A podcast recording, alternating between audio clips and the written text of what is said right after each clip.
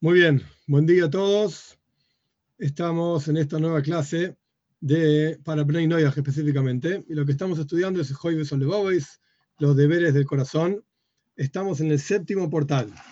Por cuanto en la clase pasada yo hice toda una introducción relativamente larga y no llegamos a, adentrarnos a leer en el portal propiamente dicho, entonces no voy a repetir toda la introducción, porque si no siempre estamos dando vueltas sobre lo mismo, pero vamos a leer rápidamente, aunque sea, creo que hicimos un párrafo nada más, el texto una vez más.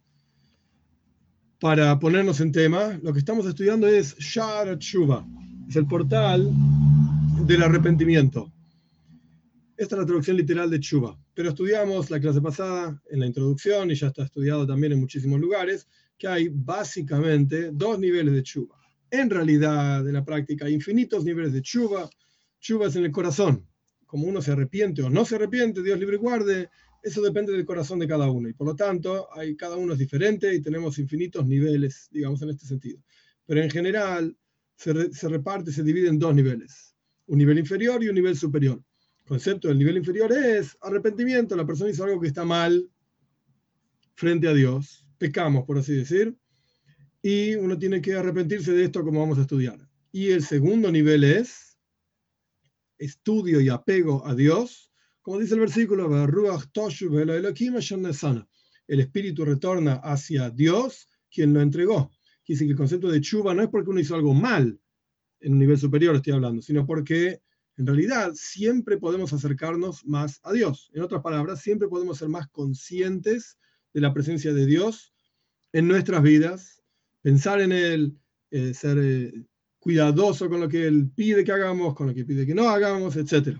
Este es el nivel superior de Chuba, y por eso está escrito, y esto para cerrar la introducción de lo que vimos en la clase pasada, hay que servir a Dios con alegría, pero si uno se tiene que arrepentir de las cosas que hizo mal, y tiene que pensar en las cosas que hizo mal, etc., ¿qué simja hay en esto? ¿Qué alegría hay en esto? Entonces, una idea es, ok, tenés razón, la alegría es en el nivel superior de Chuba, en el nivel superior de arrepentimiento, de conexión con Dios, ahí está la alegría, la conexión con Dios. Y una explicación un poco más profunda y avanzamos, la alegría es que a pesar de, etcétera, etcétera, estoy vivo, porque Dios me quiere, porque Dios me aprecia y soy parte integral y fundamental de todo el plan de la creación. Y no solamente soy parte fundamental del plan de la creación, sino que por cuánto tengo capacidad para ser un ser humano y no, por ejemplo, una piedra, una planta, un animal, que también son parte de la creación, porque claramente existen, entonces quiere decir que son importantes. Pero no solamente soy una piedra, una planta, un animal, soy un ser humano. Soy un ser humano. Quiere decir que tengo una capacidad especial para revelar la presencia de Dios en la tierra, para incluso teniendo un Yetzer una inclinación al mal, superarla, etc. Este es el concepto más elevado de Tshuva, de alegría, servir a Dios con alegría, incluso en la Tshuva, pensando en la bondad divina de que podemos retornar, a pesar de que nos salimos del camino que Él indicó, podemos retornar a ese camino.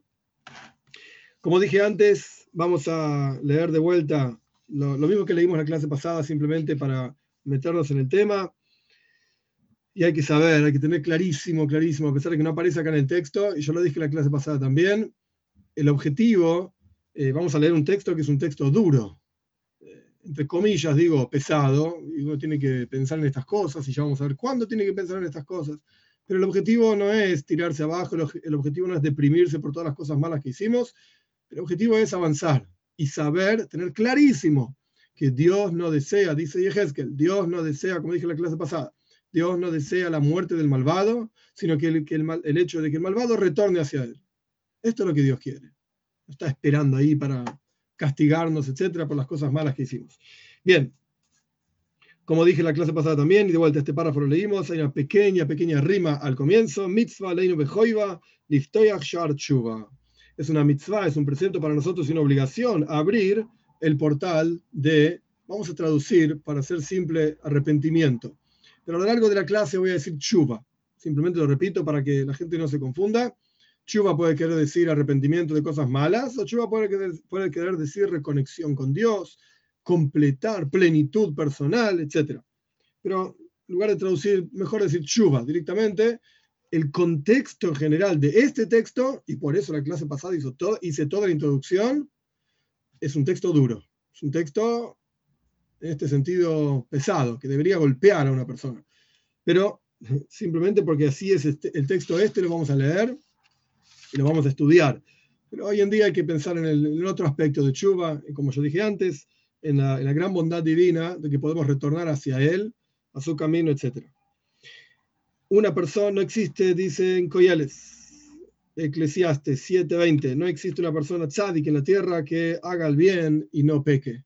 Todos tenemos algo, y de vuelta, pecado, como ya expliqué también, no quiere decir solamente aquellas cosas que están mal, sino pecado también puede querer decir, como le dijo Bathsheba a David, Shloim Toim, eh, mi, hijo Shloim y yo vamos a ser eh, pecadores. Le dijo Bathsheba a David, que pecadores, explica Rashi, los comentaristas, todo el mundo está de acuerdo, significa en este contexto faltos, nos va a faltar algo.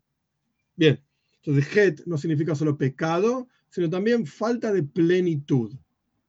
Incluso un tzadik, como ya estudiamos, y ya hablamos de esto también, Moshiach viene a ser que los tzadikim, la saba tzadikaya incluso los tzadikim tienen que hacer chuva, y se no hicieron nada mal, ¿qué chuva tienen que hacer? Crecimiento personal. Acercamiento a Dios no tiene límites. Porque la, inclinación del corazón de la persona es mala desde su, nacimiento y todos los pensamientos del corazón son solo malos todo el día. ¿Y qué méritos tiene un Iloit Isha, una persona que nació de una mujer, o sea, seres humanos?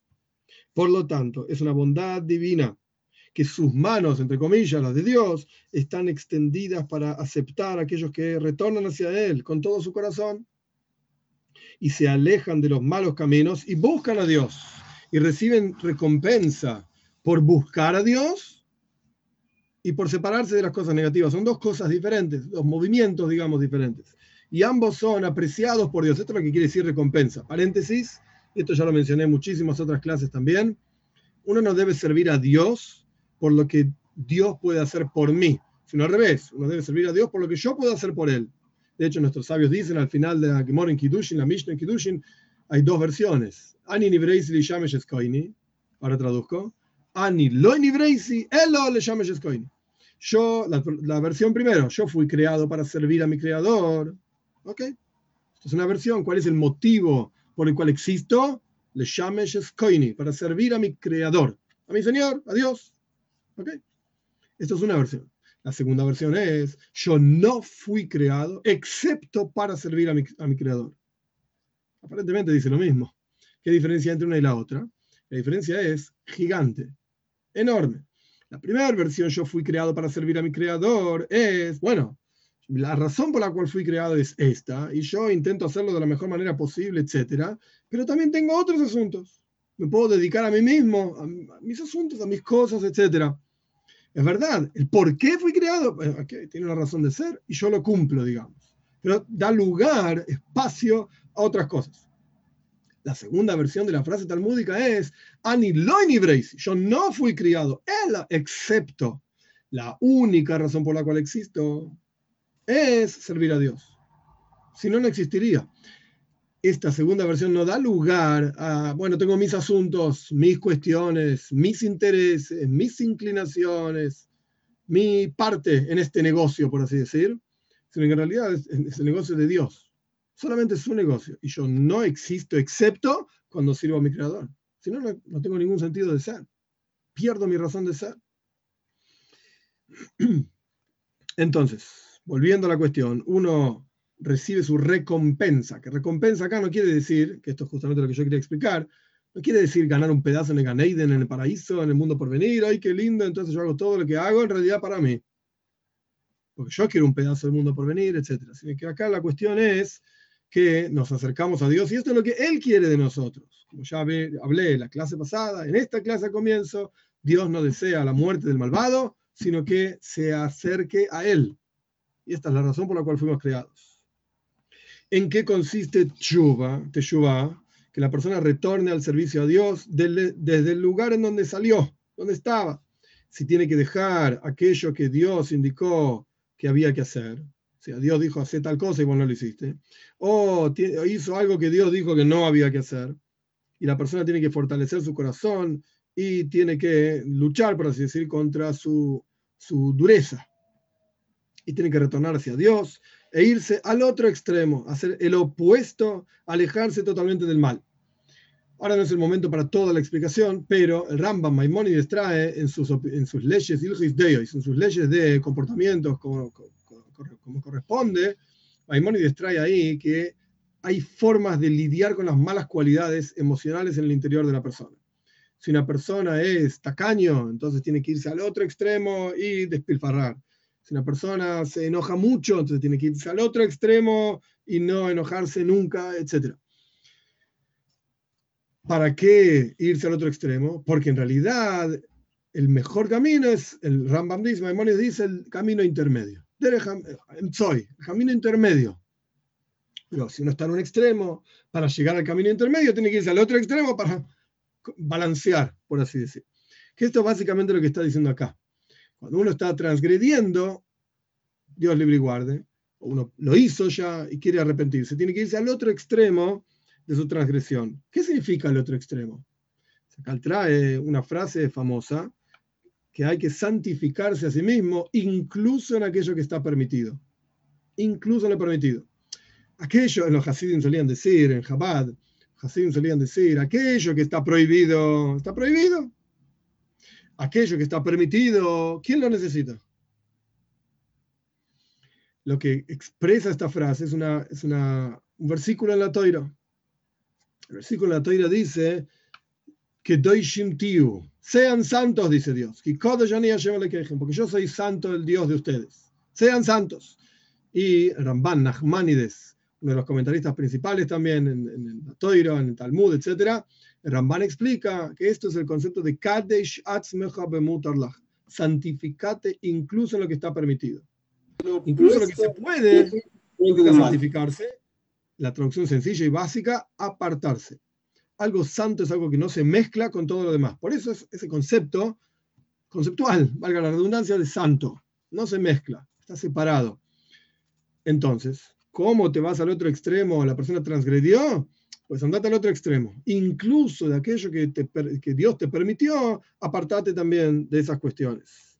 Y hace el bien más allá de lo que la ley exige antes de que venga, y acá está escrito de esta manera, y lo digo entre comillas, antes de que venga el acreedor a cobrarte. Significa el día de la muerte, por supuesto. Creo que hasta acá habíamos hecho la clase pasada, así que ahora empezamos a avanzar con asuntos nuevos. Dichoso es la persona, dice el Salmo, Ashrei Ish. Dichoso es la persona. ¿Qué significa dichoso es el hombre? Ish significa hombre, que acá no quiere decir hombre y no mujer, estamos hablando en general del ser humano.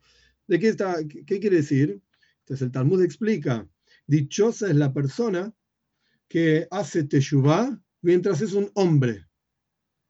¿Qué significa mientras es un hombre? Es decir, antes, acá hay varias traducciones, varias explicaciones, antes de que te olvides tus pecados, antes de que sean naturaleza propia, concepto es, acá nos trae, trae la idea, pero la, la, idea es, acá no está en el texto, quiero decir, la idea es el Talmud dice, una persona peca una vez, peca dos veces, peca tres veces, mutarloy, está permitido. El Talmud mismo se pregunta, ¿cómo permitido? Lo que es pecado es pecado. Lo que no se puede, no se puede, ¿qué me importa cuántas veces lo hiciste? Y el Talmud explica, no, no, no es que está permitido. A los ojos de la persona se vuelve como algo permitido. La primera vez que uno peca, se sintió re mal, se golpeó el pecho, hoy veis, ¿qué dice esto, dice lo otro. La segunda vez que uno peca, no, ya la tercera vez, cuarta, etcétera, ya directamente ni presta atención y se volvió como algo permitido a los, ojos de la persona, a pesar de que obviamente está prohibido. Está prohibido, está prohibido. Entonces tenés que hacer chuva antes de que te olvides tus pecados, antes de que esté, sean parte de tu propia naturaleza, porque entonces, cuando se transformaron en, en algo natural en tu vida, es muy difícil separarse de esto. Y antes de que vengan, tenés que hacer chuva, antes de que vengan los días en los cuales igualmente ya no tenés mucha pasión. Ya no te... Es muy fácil entender esto, a pesar de que no es el mejor ejemplo, pero es muy fácil entender esto con la pasión de las cuestiones sexuales, etc. Cuando la persona joven tiene cierta fuerza, entonces después la persona va creciendo y se va asentando. Entonces, si la persona hizo algo que no estaba bien cuando era joven, ¿qué vas a hacer chupa cuando tenés 80 años? Claro, se me presentó la misma oportunidad. Igual, ella tiene 80 años, yo tengo 80 años, ¿y qué vamos a hacer? Olvídate, deja. ¡Uh! Hice chuva. Soy un tzadik, soy injusto. Claro, ahora hiciste chuva, pero si hubiese sido esto hace 60 años, de vuelta a los 20 años, no sé si hubieses aguantado, etc. Entonces, cuando la persona hace chuva, pero ya igual no tiene más pasión, no significa que su chuva no tiene valor. Tiene valor, pero no es lo mismo. No es tan valiosa como cuando la persona podría haber pecado, tenía ganas, tenía las fuerzas, etc. Y sin embargo no lo hizo. Porque esta persona que ya no tiene más pasión, ya no tiene más interés por la edad, por la situación, las circunstancias, y ahora viene a hacer chuva de aquello que hizo mal cuando sí tenía pasión, etc., esta persona casi como que ni está bajo su propio dominio. De vuelta, en el ejemplo que yo di, no, tiene 80, 90, qué sé yo cuántos años tiene, ya, probablemente ni siquiera funciona, etcétera. Los que entienden, entienden, el que no entiende, no pasa nada. Probablemente ni funciona. Entonces, ¿qué? Ah, sí, entonces yo, se me presentó la oportunidad de pecar y no lo hice. Soy un sádic, soy un justo. Si igual no lo podías hacer, ¿qué diferencia hay? como dicen nuestros sabios, Mipnei Seiva Tokum. El versículo dice en Parshas Kedoshim, frente a la ancianidad, levántate. Es decir, uno tiene que rendir honor a alguien mayor que uno. Pero acá explica nuestro sabio justamente, antes de que seas viejo, anciano vos, levántate. Es decir, levántate de tu propio nivel espiritual bajo antes de que ya igual sos un viejo, entonces qué diferencia hay. De, tu propia ancianidad. La traducción literal del versículo es la ancianidad de un anciano. Bueno, vos levantate, cedele el espacio, déjale el lugar, etc. Pero nuestros sabios lo, aplican a uno mismo. Antes de que vos seas un viejo, hace chuva. Y recordá a tu creador mientras seas un joven y tu fuerza todavía está contigo y tenés la, la calentura de las sangres y la pasión, etcétera tenés que ser fuerte como un león para conquistar tu yetzer, tu inclinación al mal, y no te no, esperes, digamos, a mañana, no esperes el día de mañana, porque no sabes qué va a pasar mañana. Y en todo momento y en todo instante, la persona se está yendo, dirigiendo hacia la muerte. Entonces, ¿qué vas a esperar a mañana? ¿Y cómo sabes que mañana vas a estar vivo? Entonces, mejor hacer chuva ahora. Continuamos con el texto. Mi alma es medio poético. Mi alma se, debe preparar una vianda. Seida es una vianda, como quien se va a ir de viaje y tiene que prepararse la comida que se va a llevar en el viaje. Mi alma tiene que prepararse una, una vianda, una comida para el viaje y preparar mucha comida, por así decir, es entre comillas, no está hablando de comida, está hablando de chuva. No reduzcas, no escatimes en esto. Mientras estés vivo, hace chuva. Esta es la preparación que uno se prepara para el camino en el mundo por venir. Mientras tengas fuerzas en tus manos, porque el camino es largo. Y no vengas a decir, mañana voy a comprar algo en el medio del camino, ahí voy a ver qué hago y qué compro, etcétera, porque el día termina y no vas a tener que comer. Es todo un ejemplo de chuva y la muerte, por supuesto, por si no se entendió. Y sabe que mañana no hay chuva. Se acabó si uno no hace chuva aquí abajo en vida, al otro día, mañana ya no puede hacer chuva. Hay nada que pueda hacer. Y todo lo que hiciste, tenés que, en tu vida, tenés que sopesarlo, balancearlo, contarlo, considerarlo, pensar. Cada acción, incluso el Alterrebe trae en el Tania, pensamiento, palabra y acción. Uno tiene que pensar todo lo que pensó a lo largo de su vida. ¿Qué dije a lo largo de mi vida? Yo no me acuerdo de lo que dije hace cinco minutos pero eh, uno tiene que acordarse de estas cosas también. Y no vengas a decir, bueno, mañana, mañana me ocupo, como dice el dicho clásico en castellano, no dejes para mañana lo que puedes hacer hoy. No dejes las cosas para mañana, porque mañana viene la muerte y esto no se salva a nadie de esto. Y de vuelta, el concepto quizás no está escrito claramente, pero una neshama, un alma separada del cuerpo no puede hacer chuva. ¿Cuándo es el, juicio, por así decir? ¿Y cuándo es que la persona realmente puede arrepentirse, etcétera? Cuando la, persona está viva. Si la persona ya falleció, no hay nada más que hacer. hay una historia talmúdica interesante, es un ejemplo, por supuesto, de una, dos personas que estaban cuidando un campo. Pero ocurre que, cuidado que, que no entren ladrones, ocurre que uno era ciego y el otro no tenía piernas, no podía andar. Entonces el dueño del campo pensó, bueno, el ciego no ve ninguna fruta, no hacer nada, el que no camina no puede caminar, o que ve las frutas, entonces estos dos son buenos guardianes para mi campo. La cuestión es que, ¿qué hicieron estos dos tipos? El ciego lo puso al, al que no tiene piernas sobre sus hombros y el que no tiene piernas decía, anda para acá, anda para allá, agarraba las frutas, se las comía, se lo robaron ellos mismos. Llegó el dueño del campo y faltaban frutas. Entonces el ciego dijo, yo no veo nada, no puedo hacer nada. Y el que no caminaba dice, yo no puedo caminar, yo no fui. Entonces, ¿qué hizo el dueño del campo? Agarró al que no podía caminar, lo puso arriba del ciego y dijo, oh, ahora ustedes dos juntos, a los dos juntos los juzgo. ¿Qué significa en este contexto? Hay varias ideas, pero en este contexto, ¿qué quiere decir? Es ahora, mientras estamos vivos, que tenemos posibilidad de hacer chuva. Es ahora que podemos corregir aquellas cosas que hicimos mal, etc. Después, en el Leila Mago, en el mundo por venir, ya no hay más nada que corregir. Ya está. Como dicen nuestros sabios, Yafe Ajas en Pirkei en la ética de nuestros padres, es mejor un instante de chuvo, toivim, arrepentimiento y buenas acciones, mikol mabo, más que toda la vida en el mundo por venir, por este mismo asunto. La vida en el mundo por venir es estática en el sentido de que no hay saltos infinitos. Chuva es un salto infinito, te saliste del camino de la Torá, te saliste del camino de Dios, ya está, fuiste, perdiste, por así decir. Sin embargo, hay un, una forma de retornar a ese camino. Entonces, el concepto de chuva trasciende el camino. Si vos ya no estás dentro del camino, el camino no tiene nada que ofrecerte. Imaginemos, imaginemos un camino que tiene un montón de direcciones, un montón de indicaciones. Aquí girar a la derecha, allí girar a la, girar a la izquierda, para adelante, tantos kilómetros, etc. El camino tiene todas las indicaciones claramente dadas, indicadas. Pero si no se salió del camino, no le sirven de nada las indicaciones del camino. Para la derecha, para la izquierda, para adelante, tantos kilómetros, el GPS para andar, etc. No sirve para nada. Porque ya no estás en el camino, estás en otro, en otro camino. Que, con o sin indicaciones, etc.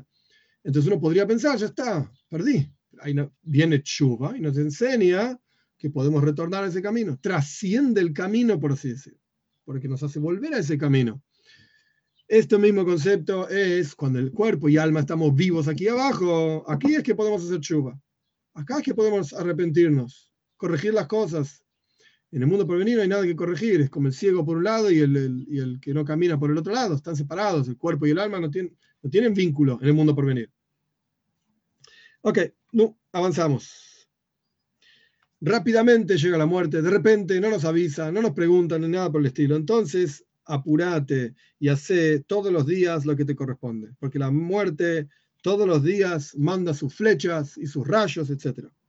Y no, no, te, no seas vago, no, te, no seas lento, por así decir, de hacer lo que te corresponde hacer todos los días, porque acá trae otro versículo, como el pájaro el ave que va de un nido a otro nido, de la misma manera el hombre deambula de aquí para allá ¿Qué significa de lo que está diciendo acá? Que la persona fallece, entonces salimos de este mundo y ya no vamos a poder corregir lo que hicimos mal en este mundo. Entonces el momento de hacer chuva es acá. Concepto de, no quiero entrar en eso porque ya es suficiente con que es un texto duro, encima hay que agregar más dureza, pero el concepto del Gehinnom, el purgatorio que está explicado en otros lugares y ahora no importa los detalles, no es que uno corrige y repara lo que hizo en este mundo. Uno corrige los las manchas de la neshama, del alma. Entonces el alma está bien, pero lo que uno generó negativo en este mundo, eso no se corrige a través de Geinam. Lo que uno hizo mal en este mundo, no tiene que corregirlo en este mundo. Y esto del concepto de reencarnación también, Gilgulin, que no viene ahora al caso, no importa. Avanzamos. Cuando la persona retorna de sus malos caminos, el malvado retorna de sus malos caminos y los deja en forma completa, abandona esos malos caminos en forma completa, siempre y cuando lo haga, cuando todavía, como ya explicamos, todavía tiene la posibilidad de hacer transgresiones, y cuando tiene la fuerza y la calentura, etc. Y la persona hace un neider, así está escrito acá, ahora explico esto. La persona hace un neider, una promesa, de manera tal que Dios mismo testifique sobre él que él no va a volver a hacer este pecado nunca más. ¿Qué significa un neider? Neider es una promesa. La promesa es cuando uno se prohíbe sobre sí mismo una determinada cuestión. Las tortas para mí quedan prohibidas, como si fuese algo santo. Hay todo un tratado talmúdico de Nedarim, de promesas. Hay montones de leyes en el Shohan complicadísimas en el Código de la Ley Judía sobre promesas, etcétera, que se aplican también a Bnei quizás no todos los detalles, pero gran parte se aplican a Bnei también. Hay que ser cuidadoso con lo que uno dice. La cuestión es que el texto acá dice, ok, promete que no vas a usar esto, aquello, no vas a hacer esto, aquello, etcétera no recomiendo hacer ningún tipo de promesas, uno debería poder fortalecerse contra su propio Yetzirah, su propia inclinación al mal, sin hacer promesas. Pero el texto dice básicamente así: la, la costumbre de los piadosos era, es una expresión interesante lo que viene ahora, evitar 70 portales de cosas permitidas con tal de no caer en un portal de algo prohibido.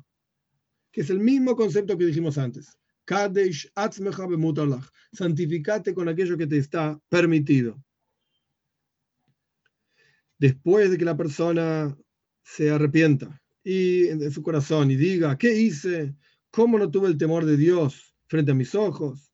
Y no recordé que Él me crea algo de la nada, Yeshme Ain, algo de la nada, y las bondades que hace conmigo desde el día en que nací hasta este día. Y me dio un corazón para entender y ojos para ver, y oídos para escuchar, y miembros para servirlo a Él y hacer su voluntad, como dijimos antes.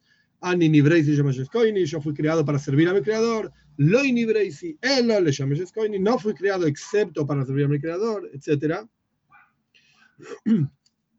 Entonces fui creado para hacer la voluntad de mi, de mi creador, para llegar al mundo por venir, y yo di vuelta a las cosas, hice todo, hice todo lo opuesto y arruiné mis pensamientos y pequé con cada uno de los miembros de mi, de mi cuerpo. Cada órgano, cada miembro está defectuoso y está falto de su plenitud. Hoy, ¿qué va a ser de mí? Que no generé solamente un defecto en mi vida, en mi cuerpo, en mi neshama, en mi alma, sino que generé un defecto en toda la creación entera desde el punto de vista material, el mundo, como vamos a estudiar, y el punto de vista espiritual también. Desde, de vuelta, desde este mundo hasta Dios mismo. Esto no quiere decir que uno genere un defecto en la esencia de Dios. Esto es una discusión larga y compleja en el pensamiento jasídico. No me voy a meter en esa discusión ahora. La cuestión es que generé, generé perdón, un defecto en, una expresión divina como Dios crea este mundo. Porque yo, esto lo trae del Talmud también, dice Maimónides, es famoso, yo hice, el mundo está, uno, uno, siempre tiene que ver, perdón, al mundo como una balanza, balanceado. Si uno hace una acción negativa, entonces la balanza cae para un lado. Si uno pone una pluma, algo que está perfectamente balanceado, uno pone una pluma del otro lado, ya se cayó para el otro lado. Porque es un poco más de peso. Y aunque sea una pluma, pluma quiero decir, aunque sea una transgresión que uno dice, ay, pero es poca cosa más adelante, no sé si vamos a llegar hoy, pero más adelante trae una idea interesante.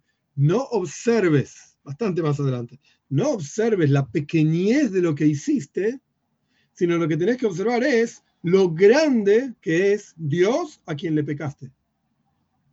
No importa si es, en dice clínica, es poca cosa, hice esto y lo otro, no pasa nada, no pasa nada.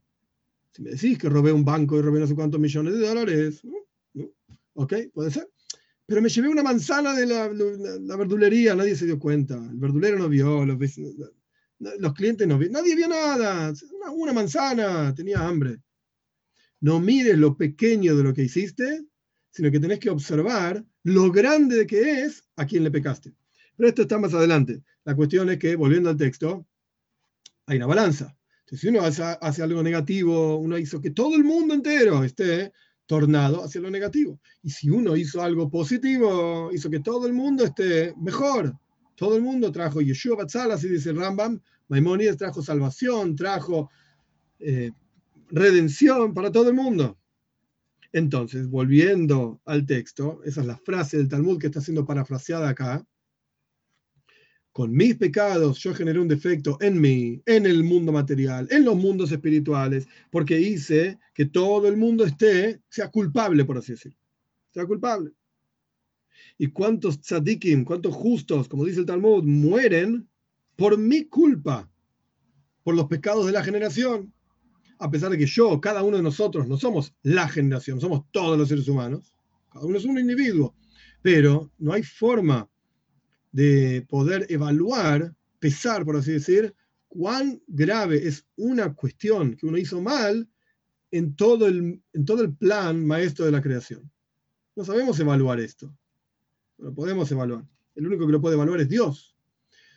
Entonces el Talmud dice que los tzadikim hay justos que mueren por culpa de la generación, no por culpa de ellos. Entonces puede ser que mi pecado justamente generó la muerte de algún tzadik. Y simplemente para terminar con el texto, con el párrafo acá, a pesar de que es durísimo, y yo avisé que iba a ser duro, etc. Y la muerte de chicos chiquitos también es por culpa de estas cosas. Entonces yo tengo que observarme a mí mismo y decir, oye, yo derramé sangre inocente. Es duro, claro que sí.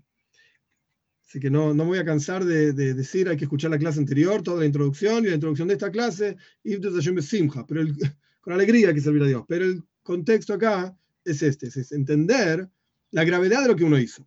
Ahora bien, en los siguientes párrafos, son como cinco párrafos más, en donde él, el texto, el resumen del Joyves Olevovitz, que ya dije que es de Shalom, es largo, realmente largo, un texto largo, que no lo voy a decir todo el texto, porque no tiene sentido realmente, no se aplica necesariamente todo para nosotros.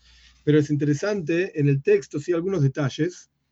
Empieza a explicar toda una cadena de mundos de abajo hacia arriba y cómo el defecto de un pecado de una persona aquí abajo va generando, cada vez que uno va subiendo más, defectos nivel tras nivel. Para entender esta cuestión, el mundo material en el que nosotros vivimos es en realidad una expresión material de cosas espirituales.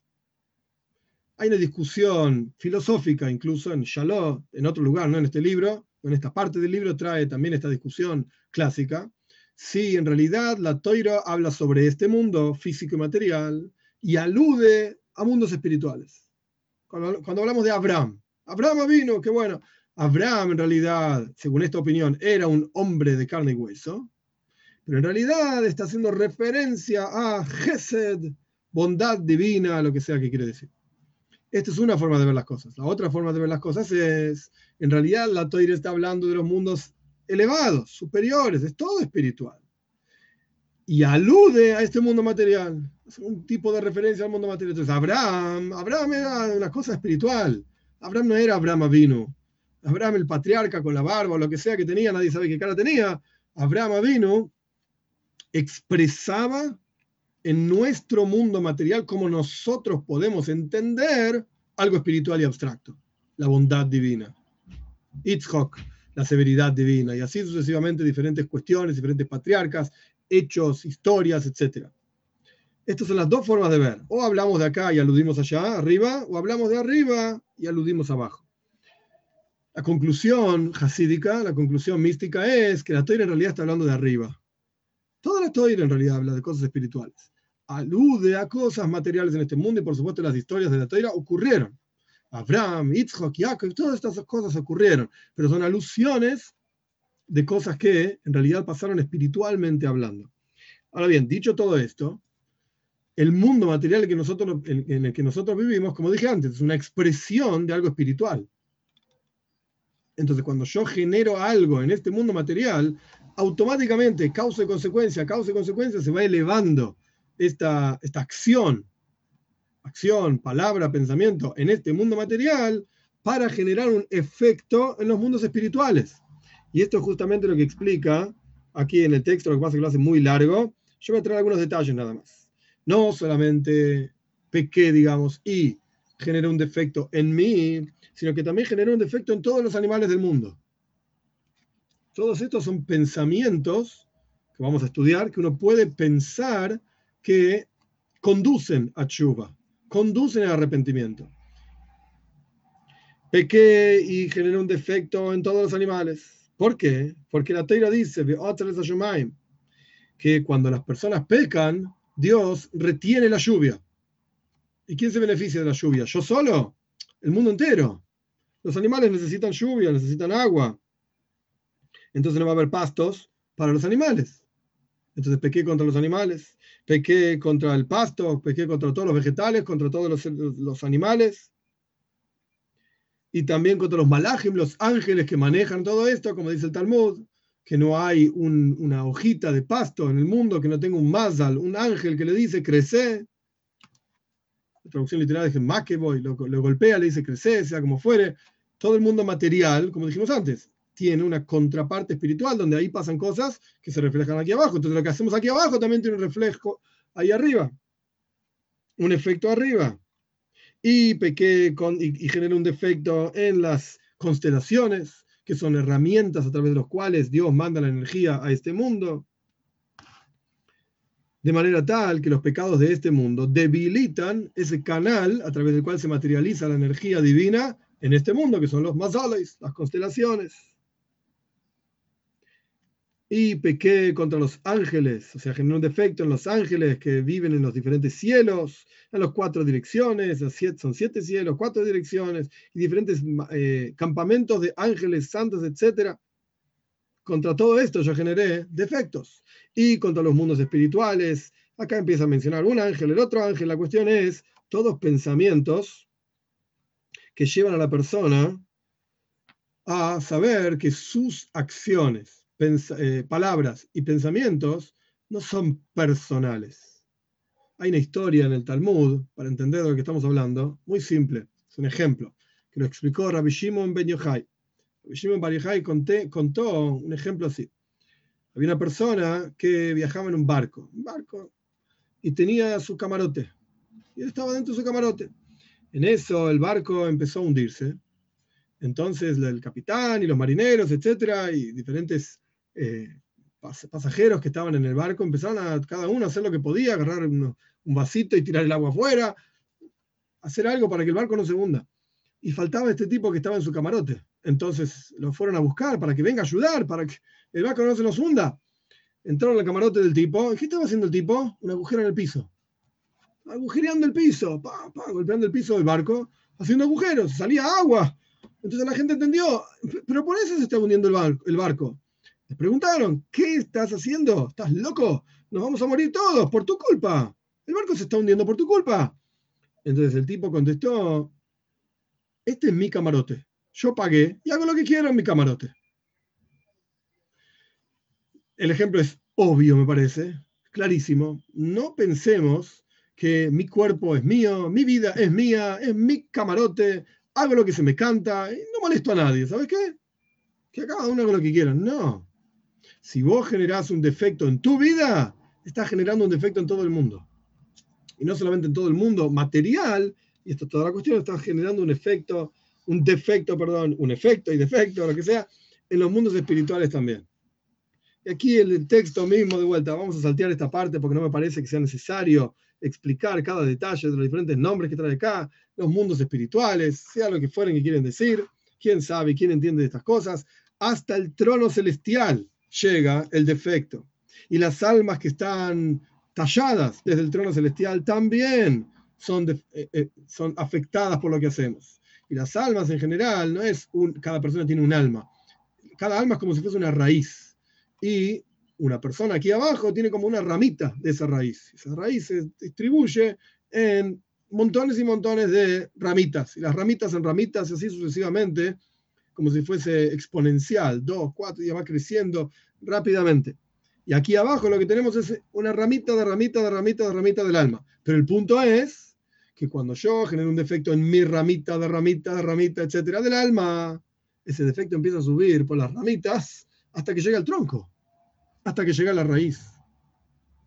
Entonces, mi defecto no es solamente en mí, no es solamente en mis ramitas, etcétera, es en la raíz misma del alma. ¿Y cuál es la raíz del alma? El trono celestial. Entonces genera un defecto, entre comillas lo digo, y no hay que malinterpretar, en Dios mismo. No en la esencia de Dios, como dije antes como introducción, esto es una cuestión para estudiar y entender, etc. Pero en cómo Dios crea el mundo, en la expresión de Dios, como se revela en el mundo, genera un defecto. Oculté la presencia de Dios en el mundo. ¿Qué quiere decir que oculté la presencia de Dios en el mundo? La explicación simple, sencilla, significa, si yo estoy en un supermercado y me dan un vuelto y la cajera se equivocó, me dio el vuelto mal, me dio 10 pesos de más, 100 pesos de más, lo que sea. Si yo me guardo ese dinero, entonces estoy ocultando la presencia de Dios. ¿Por qué? Porque yo podría devolver ese dinero y decir, Dios dijo que no se puede robar y vos me estás dando mal el vuelto, toma, te devuelvo lo que corresponde. Entonces la persona va a decir, uh, este hombre, esta mujer, es lo, mismo, cree en Dios y se conduce como corresponde, etc. Por lo tanto, está, está muy bien. Esto revela la presencia de Dios en el mundo. Y al revés, oculta la presencia de Dios en el mundo. ¿Qué importa Dios? Deja, me quedo con 100 pesos más. Uh, tengo una ventaja. Tengo una ventaja. ¿Ya? y con los pecados de la, como dice Ishaya, en, número, el capítulo 50, el número 1, con los pecados de ustedes, la Shina, la presencia de Dios, está en exilio, en Golus. Este es el defecto, por así decir, que uno va generando nivel tras nivel, hasta llegar al trono celestial propiamente dicho. Hoy, ¿qué va a ser de mí? Por todo lo que yo destruí, rompí, porque por causa de mis pecados está todo desordenado en el mundo. Desordenado en el sentido de que está defectuoso, está roto, por así decir. Y en realidad está en mis manos reparar todo eso. Tantas cosas, tantas, tantos años como tengo, tanto vida como Dios me dio, yo aumenté y aumenté más y más en pecados. Y es malo y es amargo esto de haber dejado a Dios. Y me manchó, mis pecados me generan manchas en mi vida. Y estas manchas están guardadas, por así decir, por Dios. Dios no se olvida de nada. ¿Cómo fui tan cruel con mi propio alma? De impurificarla con mi Yetzerará, con mi inclinación al mal, y con impurificarla con tener beneficio temporario, pasarla bien, por así decir, con lo que sea, por un momento, y no me acordé nunca del día de mi muerte. ¿Cómo cambié un mundo que termina, porque la persona fallece, claramente, con algo que es eterno y nunca va a cambiar? Me avergüenzo y mi, rostro está cubierto de vergüenza, como la vergüenza de un ladrón cuando es encontrado. Hoy veis, mir, por mi vergüenza, hoy, acá dice directamente hoy, como quien se lamenta, la lamentación, por la vergüenza que tengo cuando recuerdo cómo fui rebelde contra el rey, Dios de las huestes, tengo que avergonzarme, cómo no me di cuenta de que estaba rebelándome contra Dios ¿Acaso Él no llena toda la tierra? Su gloria está en todos lados. Y Él me estaba observando. Y todas las cosas ocultas a sus ojos están reveladas y son claras y son conocidas. Mi alma tiene que inclinarse y caer al piso, a la tierra, por así decir. Y todos los días uno tiene que pensar en estos asuntos hasta que retorne realmente a Dios. Y mi corazón tiene que estar quebrantado en mi interior con aflicción y con pena, y mi alma amargada, y tengo que subyugarme con todo tipo de subyugaciones y quebrantar mis pasiones en la comida, y no tengo que comer por mi propio beneficio, tengo que incluso en Shabbat, yo leo el texto como está acá, después explico, incluso en Shabbat, en Shabbat, que la, ley para los judíos es que uno debe disfrutar de la comida, Oinek Shabbat se llama, el placer en Shabbat, la idea que trae acá es Incluso en Chávez también tengo que forzarme a mí mismo por todos los pecados que hice, etcétera, etcétera. Esto no es algo práctico, pero me es interesante ver a qué punto llegaba, a qué punto llega esta cuestión de cómo el contexto de Chuba es o era antiguamente. Como ya dije en la introducción también, la clase pasada, no es la boida, no es el trabajo de hoy en día. Pero este es el texto y a las mujeres no des tu fuerza, etcétera, se entiende la idea, no, te entregues a las pasiones, etcétera. y esto va a reducir tu sueño porque vas a estar toda la noche, todo el día, etcétera, como dicen nuestros sabios, que tarnegoilim, como, como, como gallos, todo el día con la gallina, etcétera. No hagas esto. Y en lugar de vestirte con ropas caras y qué sé yo, tenés que vestirte en forma de arpillera, con ropas de duelo y ropas simples. Y siempre tenés que mostrar tu subyugación en tus palabras y en tus indicaciones y en todos tus movimientos. Ser una persona subyugada. Entre paréntesis, Maimónides trae, acá no está en el texto, algo similar a esta idea, que un jajam, una persona sabia, se ve, se reconoce en cómo habla, en cómo camina, en cómo se viste. Hay una forma de vivir como una persona sabia, o hay una forma de vivir como un tonto. Acá está diciendo justamente el concepto de chuva vivir con este asunto de chuva. Vamos a hacer un párrafo más, que es, básicamente el mismo concepto, como ya anuncié que iba a ser duro. La persona que pecó a propósito o no a propósito, no tiene que evitar ningún tipo de movimiento de chuva, por así decir, de arrepentimiento. Y no tiene que ocultar sus pecados, tiene que saber que tiene que hacer vidui. Vidui significa confesión. ¿Qué significa la confesión? Lamentablemente vivimos en una sociedad eh, con ideas extrañas, etcétera, donde uno tiene que ir a confesarse con el, cura, el padre o lo que sea, pastor no sé qué cosas raras, y le va a decir cuál es el tikkun, la forma de arreglar esto, no sé cuántas monedas hay que poner en la alcancía, y decir no sé cuántas frases, no sé cuántas veces, el mantra A, etcétera, y esto te va a arreglar. En el judaísmo no existe esto vidu y confesiones con Dios, frente a Dios. Idealmente verbalizado, porque es la acción misma, la confesión verbalizada, es la acción que destruye en el interior de la persona, es algo espiritual, destruye lo que uno creó con la transgresión. Cada, dicen Pirkei Avos, dice la ética de nuestros padres, que cada acción que la persona hace crea un malach, un ángel si es una acción positiva, es un buen malach, es un ángel positivo que va a hablar bien, por así decir, de la persona en el mundo por venir, en los juicios de la persona. Y si es una acción negativa, es un malach, es un ángel que es un acusador. Entonces, cuando uno llega al juicio final, están todos estos malachim ahí, estos ángeles ahí, algunos diciendo, eh, mira qué buen tipo que es este, por eso estoy yo acá. Y otros diciendo, no, mira qué mal tipo que fue este, por eso estoy yo acá. Bien, con cada acción, con cada palabra, con cada pensamiento que la persona tiene, se crean estos malajim, estos ángeles, cuya misión, función es justamente testificar a favor o en contra de la persona.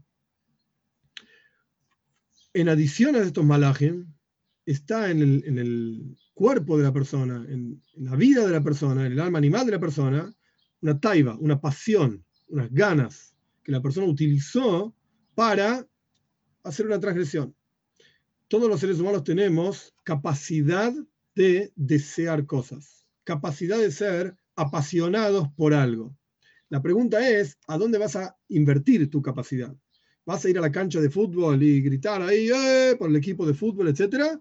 Es una pasión. Estás utilizando tu capacidad, tu fuerza, etcétera, invertido en eso.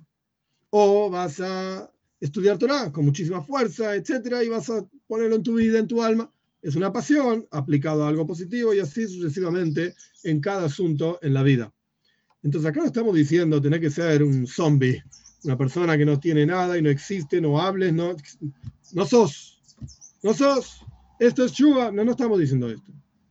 Estamos diciendo cada cualidad que la persona tiene, cada característica de la persona, hay que saber invertirla en la dirección adecuada en el asunto adecuado. Esto es chuva. Este es el concepto. No destruirte, sino reinventarte o reinvertir tus propias fuerzas en los lugares donde corresponde invertirlos. El vidui, la confesión, que es lo que estábamos hablando, lo que hace es destruir esa pasión en el interior de la persona, lo generado por la pasión negativa, destruir eso esa fuerza, esas ganas que la persona generó en su propio interior, porque uno estuvo, fue a la cancha, gritó, es un ejemplo nada más. No estoy diciendo que no hay que ir a la cancha, esto es otra discusión. No hay que ir, pero no importa, es otra discusión. La persona generó toda una, excitación en su interior. toda una fuerza en en su interior. Esto se destruye a través del vidu y tiene que haber una confesión verbal, pero es frente a Dios, solamente frente a Dios. Es tu relación con Dios, hombre, Dios, hombre, mujer, ser humano, Dios. Y no hombre con otro hombre. Por supuesto que existe uno consultar con quien corresponde, con un rabino que sepa del tema, cuál es el tikkun, cuál es el arreglo para esto. Y hay montones y montones de cartas que la gente le escribía al Rebe, pidiendo, preguntando cómo reparar tal o cual pecado. Ok, esto existe, obvio que existe. Por eso tenemos una toira, por eso tenemos tzadikim, justos que nos enseñan la toira, y libros y libros y libros sobre cada tema. Está bien eso. Pero la, la actividad la tiene que hacer uno mismo y no es nunca una actividad, nunca, es una actividad en donde pone tres moneditas, decís tres veces eh, esta frase y estás bien. Es fácil eso. Y para alguien que tiene dinero, ni que hablar. Tres moneditas querés. Si querés te doy 100 moneditas. Y ahí se más chuva todavía. Como es sabido en la historia de la humanidad, en la Edad Media, ¿sí? cuando había que divorciarse y el rey se quería divorciar de no sé quién y no se puede divorciarse porque el lado de enfrente, la iglesia, etcétera, decía que no hay divorcio, pero pagaba no sé cuánto, hacía una cruzada y se puede divorciar. ¿Cómo es esto? ¿Se puede o no se puede? Por supuesto, en el judaísmo existe el divorcio para judíos, para Beninoyah, esta es otra historia, no estoy diciendo que no hay divorcio. Existe el divorcio, cuando hay que hacerlo, se hace. Nunca es la primera opción, pero si, si, si corresponde, se hace. Y a otra cosa. Lo que quiero decir es que siempre es un trabajo, una avoida. La palabra avoida implica esfuerzo. Chuva es con avoida, es con esfuerzo. No es con decir un mantra y ya está. Perdón y ya está. Como los nenes, a mí me pasa con, entre mis hijos, uno le pega al otro, le muestra al otro, si le, pedirle disculpas, perdón, listo. No, no es así. Eso no es chuva. ¿Por qué estás pidiendo perdón? ¿Qué, te, te, das cuenta que estuvo mal lo que hiciste? ¿Por qué estuvo mal lo que hiciste? y así sucesivamente. Este es el concepto de vidui en el judaísmo, confesión. Y tus ojos tienen que caer lágrimas, ríos de lágrimas. Y tenés que pensar en tus pecados, es decir, tenerlos frente a vos constantemente. Paréntesis, el Alter Rebbe trae la idea de Hatosi Negdi Somit, que es el versículo que trae acá también. Mis pecados están frente a mí siempre. El Alter Rebbe dice, Negdi, ¿qué quiere decir? Frente a mí de lejos.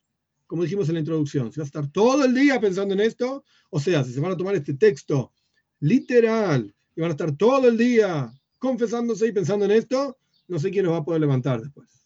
De lo deprimido que van a estar, de lo bajoneado que van a estar. Hay momentos para esto, como vamos a estudiar más adelante. Hoy no. Momentos para esto, por ejemplo, la lectura de Shema antes de ir a dormir. Es, corresponde que la persona piense en lo que hizo durante el día, etcétera pero no todo el día y no todos los días, porque si no, de vuelta, la persona se cae y no se va a levantar más. Entonces, tu pecado frente a vos siempre de lejos, de lejos.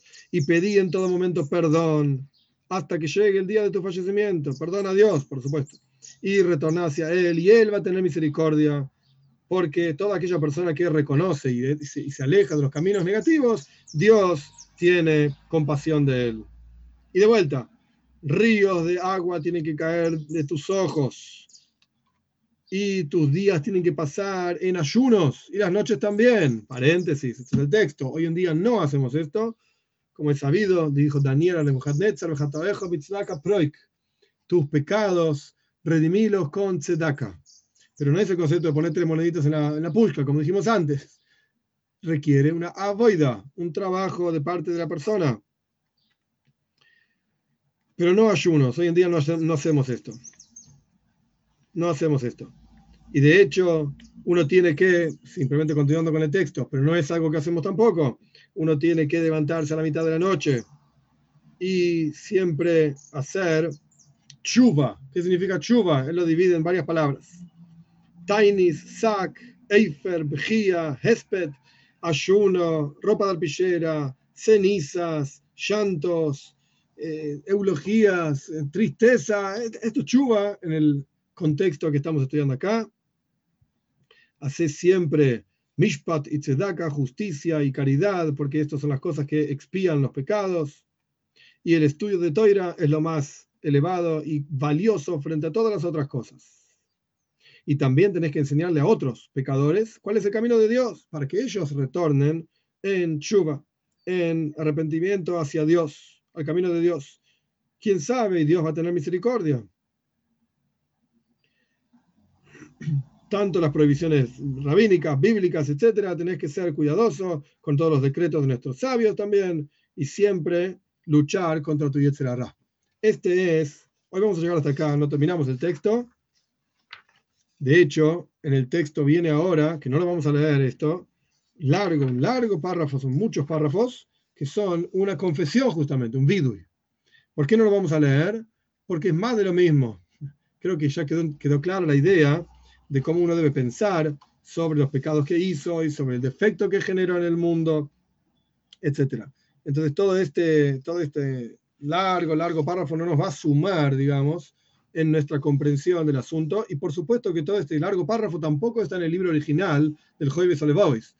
Prácticamente casi nada de lo que estudiamos hoy, casi, está en el libro original, sino que son agregados del resumen, que en este caso no está en resumen porque son las cosas propias que el Shalom agrega, el Shalom José agrega, sobre el concepto de Chuba.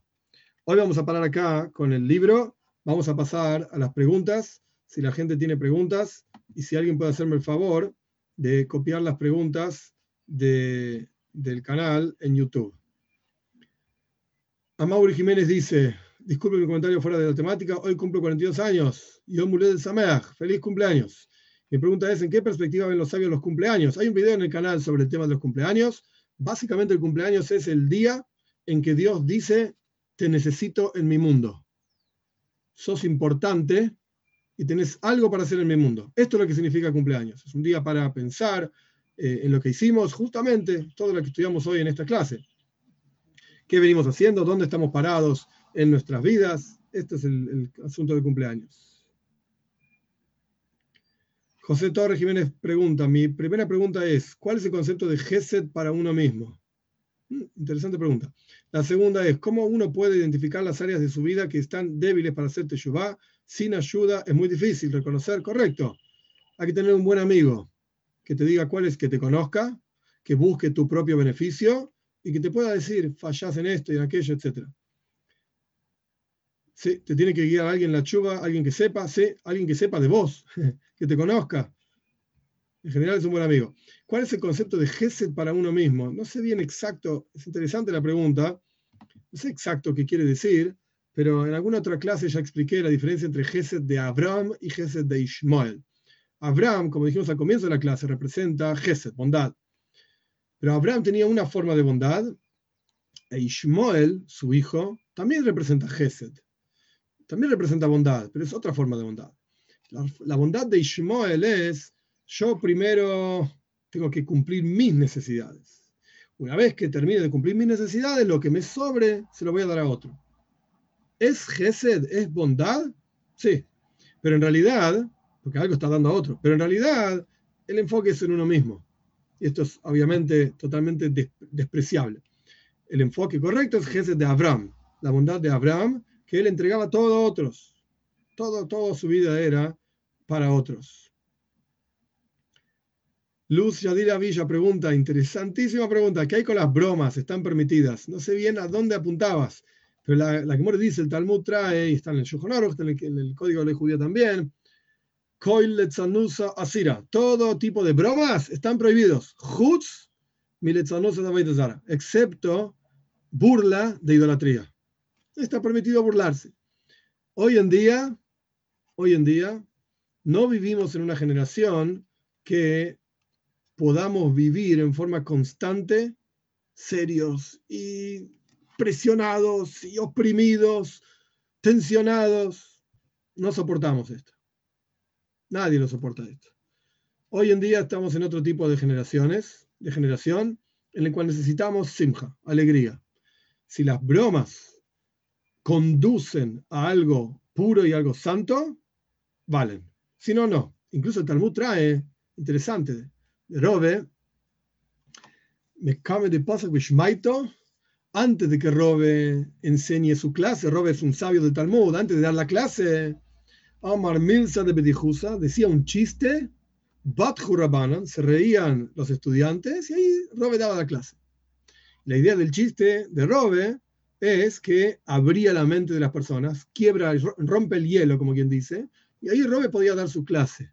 Quiere decir que existe este concepto de, por así decir, salirse del tema o decir algo gracioso para abrir la cabeza de otra persona. Y esto es, es importante.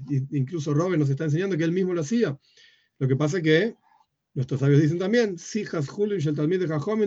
incluso las palabras mundanas de los grandes sabios estudiosos, también hay que aprender de ellas. Porque no existen asuntos mundanos en un sabio. Si el sabio, en este caso Robe, sabio del Talmud, él decía un chiste, no porque decía chiste, ay, qué chistoso que es Robe, mira qué, interesante. Sino porque ese chiste abría la cabeza, tenía una razón de ser, una motivación para que los estudiantes puedan aprender. Sí se pregunta, el usuario Joaquín pregunta en YouTube, gracias, sí, Suri.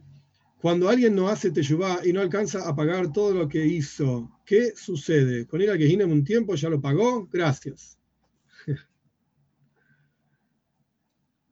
El Ramban Nachmanides escribe en su comentario a Io, esto lo está el Alter Rebbe en el Taño también, que un instante de sufrimiento en el Gehinam en el purgatorio es peor que todos los sufrimientos de toda la vida de Ioiv.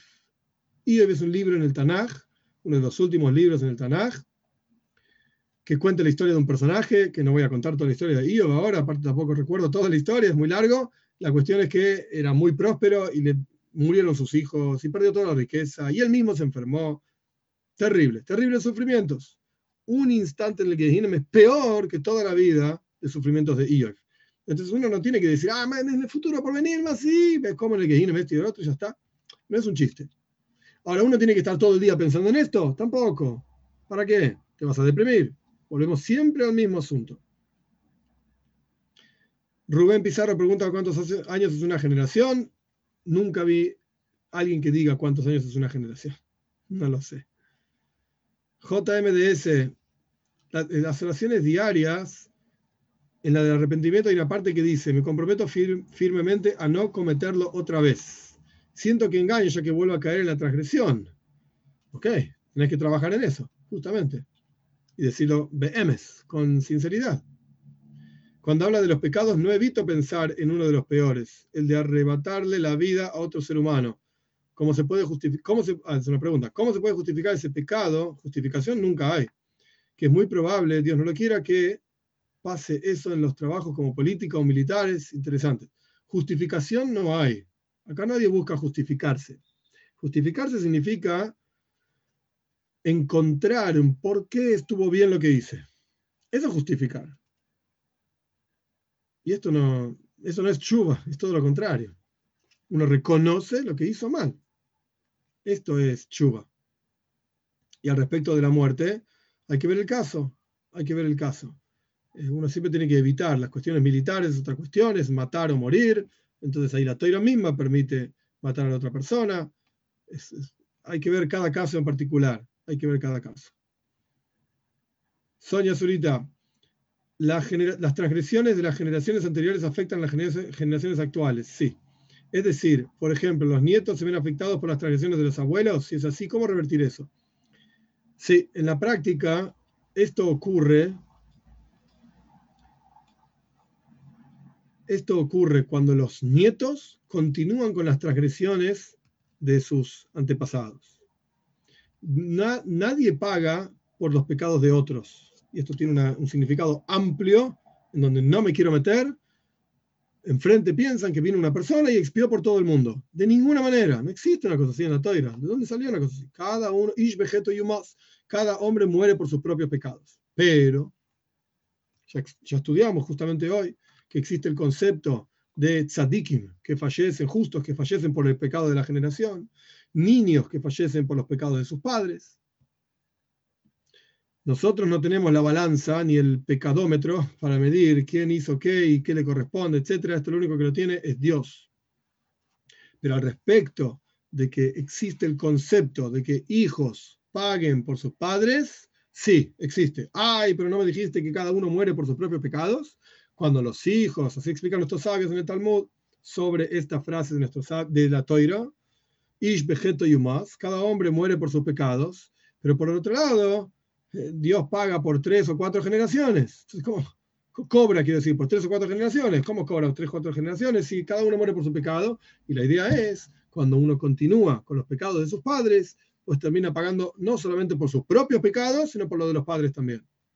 ¿Cómo revertir eso? Teshuvah, dejar el pecado, justamente.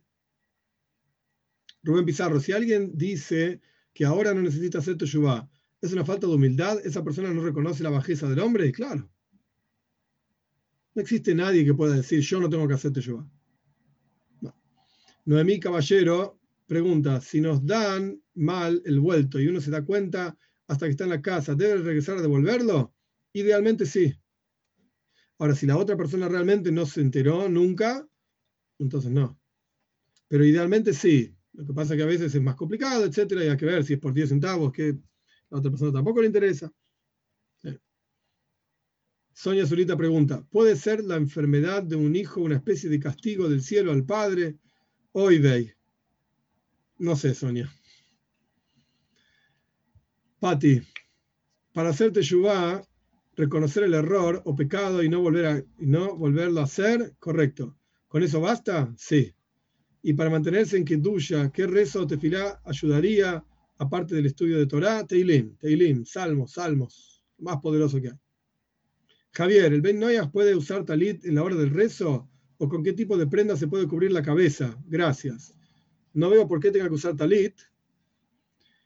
Hay un video en el canal sobre Benay Noyaj que quieren cumplir preceptos de la Toira.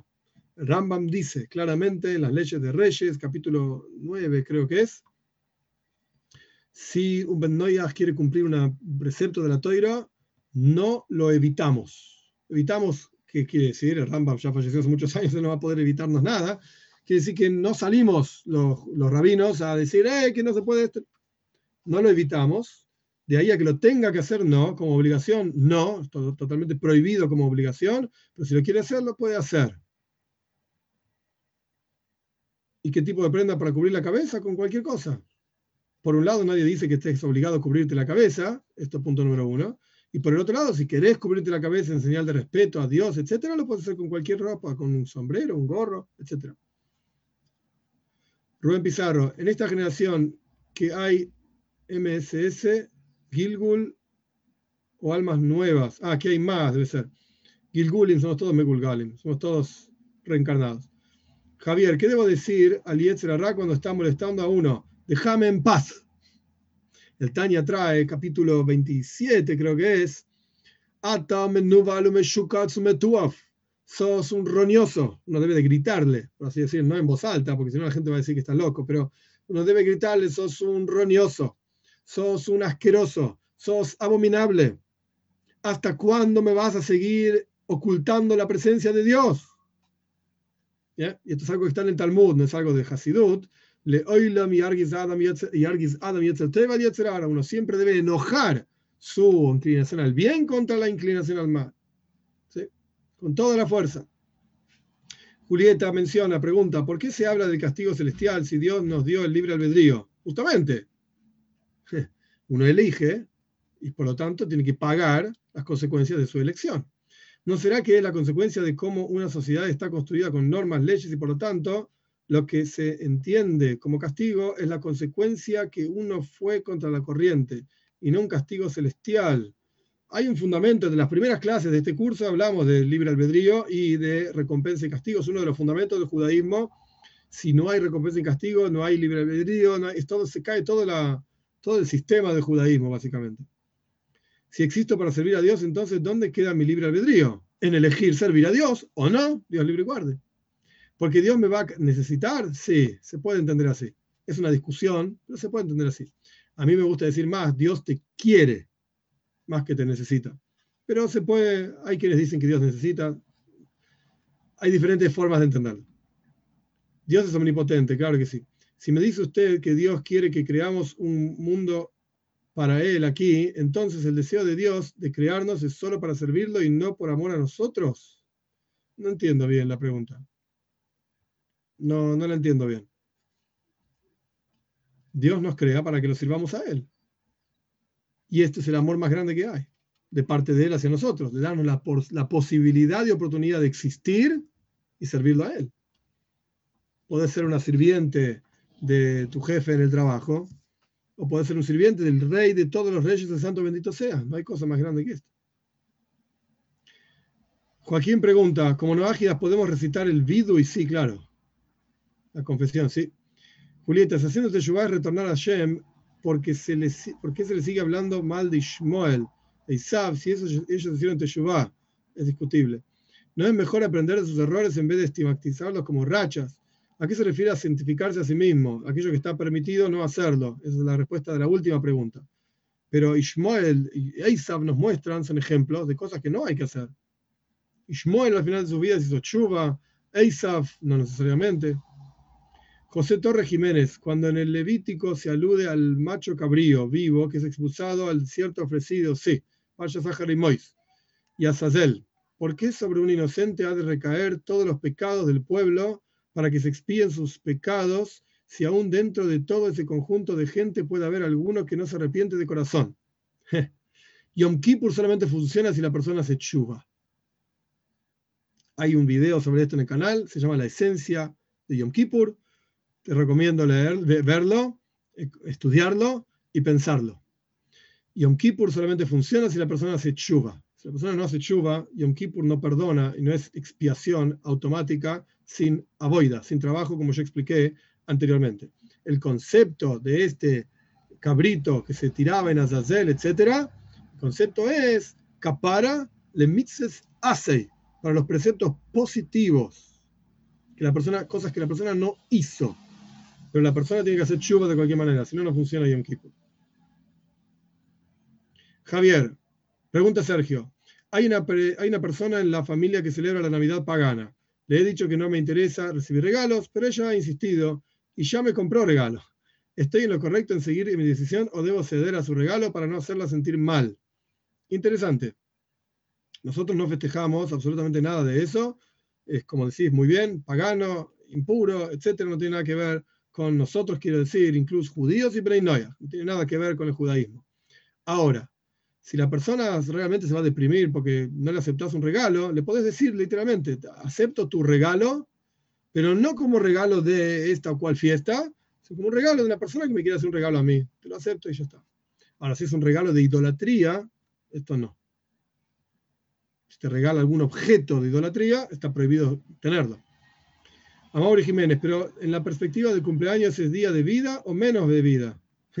Desde que naces tenés cada vez menos vida, pero es un día para pensar, esto vuelve a la primera pregunta, es un día para pensar en dónde estás apuntando tu vida, dónde está enfocada tu vida. el Suri, durante las clases mencionó que el tzadik sufre por los pecados de los demás. ¿sí? ¿Por qué debe ser así hoy? ¿Cómo se concilia ello con la idea de que Hashem nos juzga a cada uno y uno por nuestros propios actos? Muchas gracias.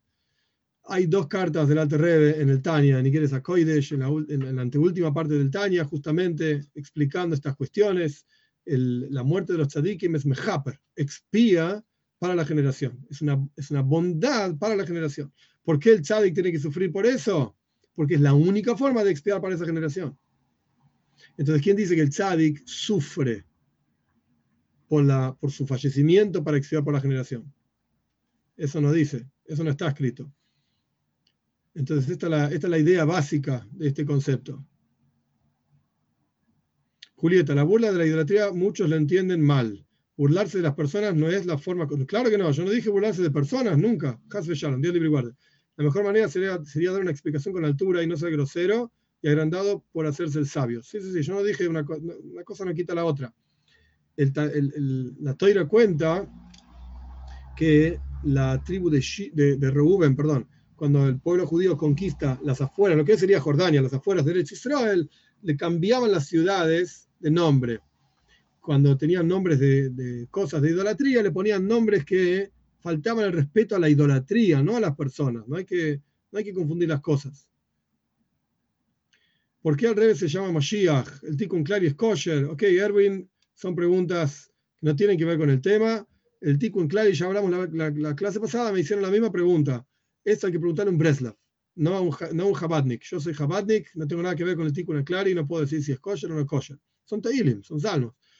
Y al respecto de si el rey es Moshiach o no, ¿cuál es el problema? Hay que sentarse y estudiar qué significa Moshiach y qué significa sentir o pensar, decir que el rey es Moshiach. Y se cae la pregunta. Hay que entender el concepto de Mashiach. Pero no es el momento ahora para toda la explicación. Julieta, usted dice que Maimónides dice que para rectificar y hacer chuva es irse a los extremos. Yo no hablé de chuva. Maimónides no está hablando de chuva. Maimónides estaba hablando de cualidades emocionales en el interior. Ser tacaño, enojoso, irascible, qué sé yo. Sí. Y esto está traído, la idea al respecto de chuva en el shalom. Pero sí, pienso que no debería ser así. Sería mejor pasar por una reflexión para entender sus faltas y poder rectificar. Julieta, no somos todos tzadikim quizás vos estás en un nivel en el cual te alcanza con una reflexión, ¿ok? Yesh yesh, hay y hay, pero no todos están en ese nivel. JMDS, la última, Rav, para que me quede claro, ¿hay que evitar entonces ser policía o militar para que no suceda una muerte en nuestras manos? No, hay una parte entera, la toira Shoiftim. Shoiftim, Shoiftim, La toira misma dice, tenés que poner jueces, tenés que poner policías en cada una de tus ciudades. Entonces, ¿quién dice que hay que evitar ser policía o militar para no caer en una muerte? Por supuesto, pero es una cuestión, digamos, eh, secundaria, que los soldados que participan en una guerra, etcétera, o en un frente de batalla, necesitan apoyo psicológico cuando retornan para procesar lo que vivieron. No pasa necesariamente por una cuestión legal, lógica, de mató o no mató si se puede matar o no se puede matar. El asesinato está prohibido, está, clarísimo, tanto para judíos como para Bnei. Pero en una guerra, la persona está con un arma, no se considera un asesinato. Porque si vos no, no apretás el gatillo, por así decir, entonces el otro apretó el gatillo antes que vos y te mató. Entonces ahí no hay un asesinato, eso no es el problema. Yo estoy hablando de una cuestión, por eso, por eso dije secundaria, que esa persona necesita luego ayuda psicológica para procesar. Se me viene a la mente, para tener un ejemplo, a pesar de que no es nada santo, y no tiene nada que ver con esto, pero la idea es Rambo, famoso. Imagino que todos ustedes saben quién, el, el personaje de, de Stallone, Rambo. Esencialmente hablando, si lo vemos de una perspectiva totalmente, digamos, objetiva, no me meto en la película, y la película es una película de acción y a otra cosa. Pero el concepto de la película es muy interesante. Un personaje, Johnny Rambo, que, pobre, lo, programaron como ser humano para ser una máquina de matar, una máquina de ganar batallas, por así decir, con todas las cualidades, las mejores. Es un personaje, por supuesto, una elite. Este era lo que era esta persona. A esto se dedicaba. Lo programaron para eso. Era perfecto, digamos, en lo que hacía. Entonces, esa persona está matando cuando está en la guerra? No, no está matando cuando está en la guerra. Pero cuando vuelve, de hecho, no sé si, si lo vieron, si se acuerdan, etcétera, cuando, cuando Rambo retorna al comienzo, digamos, de la primera película, después se fue Rambo 2, 3, 4, cualquier cosa, pero el comienzo, el tipo era un tipo muy tranquilo. Y él retorna a su pueblito, a su ciudad, y quiere vivir, se, se terminó la guerra, se acabó la guerra de Vietnam, etcétera, y quiere vivir una vida normal, tranquilo, pero no puede, no lo dejan. No, me estoy, no quiero meterme en la cuestión política, en la cuestión eh, ideológica, si la guerra estuvo bien, el comunismo, nada que ver, no me interesa el tema, no me meto en eso. Me meto la, en la pobre mente de un soldado programado para matar, que vuelve de la guerra, se acabó su vida básicamente, era matar gente en la guerra, se acabó eso, vuelve a su casa y ahora qué va a hacer de su vida. ¿A qué se va a dedicar? esa persona necesita muchísima ayuda psicológica para procesar de qué se trata la vida. En el caso del personaje no tenía otra cosa. Y por eso terminó como terminó, matando acá, allá, bomba por acá, bomba por allá. Esta era la vida del tipo, pobre hombre. Más allá de la cuestión, la, la, la película de acción y toda la cosa y los músculos de Stallone. Más allá de todo eso. La idea es muy interesante. Ese hombre no tuvo la ayuda que necesitaba y por eso terminó como terminó. Entonces, no hay que ser policía, no hay que ser militar. ¿Quién dice eso? ¿De dónde salió eso? Lo que sí, hay que, hay que tener ayuda, hay que tener ayuda psicológica para procesar lo que nos pasa. Sonia, a mí mucha gente de esta, en esta fiesta me desea feliz Navidad y feliz año. Ellos no saben mi ideología, no le puedo explicar a cada uno, sé que no lo hacen con mala intención. Yo les digo muchas gracias, lo mejor para ustedes también. Perfecto, eso es lo que hay que hacer. Pero les digo feliz Navidad. Sí, estás haciendo bien, eso. Felicidades. En todo caso, siempre podemos desear felicidades a la otra persona. ¿Qué problema hay? Felicidades, que siempre seas feliz en tu vida. ¿Cuál es el problema? José Olivares pregunta, ¿qué ocurre con los que hacen teshuvah, pero vuelven a cometer la transgresión? ¿Dónde está fallando? La teshuvah está fallando, no fue sincera o no fue completa, tiene que volver a hacer teshuvah. Bitul es parte de teshuvah. Rubén Pizarro pregunta si bitul o vidui, no sé a qué te referías. Bitul significa anulación, vidui significa confesión, ambas son parte del proceso de teshuvah. ¿Se puede participar, el Gatica pregunta, ¿se puede participar el año nuevo con los familiares? Idealmente no, porque el año nuevo en realidad festeja el día del bris, la circuncisión de hoy soy Haish, de ese tipo.